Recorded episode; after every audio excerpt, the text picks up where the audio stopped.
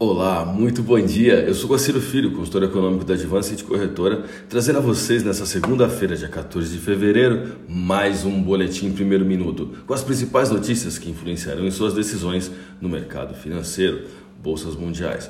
A bolsa de Xangai encerrou o dia com queda de 0,98%, enquanto a bolsa japonesa Nikkei queda de 2,23%.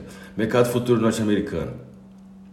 Dow Jones Futuro, queda de 0,94%, S&P 500, queda de 1,07%, Nasdaq, queda de 1,22%, Europa, DAX, queda de 3,24%. Furou. O presidente do Banco Central, Roberto Campos Neto, afirmou nessa última sexta-feira, dia 11, que o pico de inflação em 12 meses no Brasil deve ocorrer entre abril e maio, adiando novamente as primeiras projeções apresentadas. Isso gerou uma quebra de percepção em relação ao que era pico previsto anteriormente para setembro do ano passado.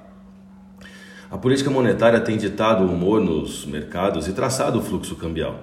Países que já estão adotando uma política monetária mais rígida, se balizando pela inflação e pela política do Fed, tendem a continuar agressivos na utilização de seus instrumentos na tentativa de reter o capital estrangeiro, no qual fomenta suas respectivas praças locais e ajuda a conter a inflação.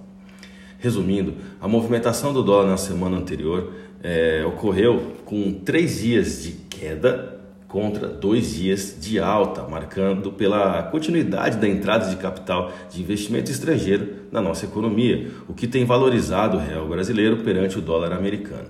A moeda iniciou a última semana sendo cotada à taxa de 5,3276 e encerrou a mesma semana na taxa de 5,2527, na taxa spot, obviamente. Apesar do conflito geopolítico entre Rússia e Ucrânia preocupar e ser um potencial gatilho de desvalorização das bolsas mundiais, supervalorização de algumas commodities e depreciação de alguns pares de moedas frente ao dólar, o Ibovespa subiu 0,18%, indo a 113.572 pontos. Foi a quarta alta seguida na semana passada e a quinta semana seguida de ganhos. O volume financeiro foi de 43 bilhões e meio de reais, bem acima da média diária recente. Vamos aos gráficos, eu vou começar pelo dólar. Após a perda da, resistência número 1 em 5,3233, o dólar entrou em uma disputa de preços entre o suporte S3 na taxa spot de 5,2425 e o suporte S2 na taxa spot de 5,2066. O volume de negócios no último pregão foi de 190 bilhões de reais em contratos futuros de dólar negociados na bolsa brasileira, alta de 0,06% no dólar à vista e taxa spot de 5,2527. Olhando para o euro agora, o euro segue em agressiva depreciação perante o real brasileiro e fica difícil ser atrativo diante do conflito no leste europeu e de um juro tão baixo aplicado pelo Banco Central Europeu. A paridade segue em forte viés de baixa, desvalorizando-se 4,34% nos últimos seis meses.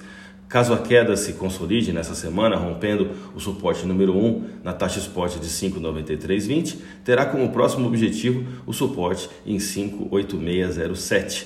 O euro encerrou o último pregão com taxa spot de 5,9368 e queda de 0,77%. A minha dica, você já sabe, siga nossos boletins para ficar sempre conectado às principais notícias.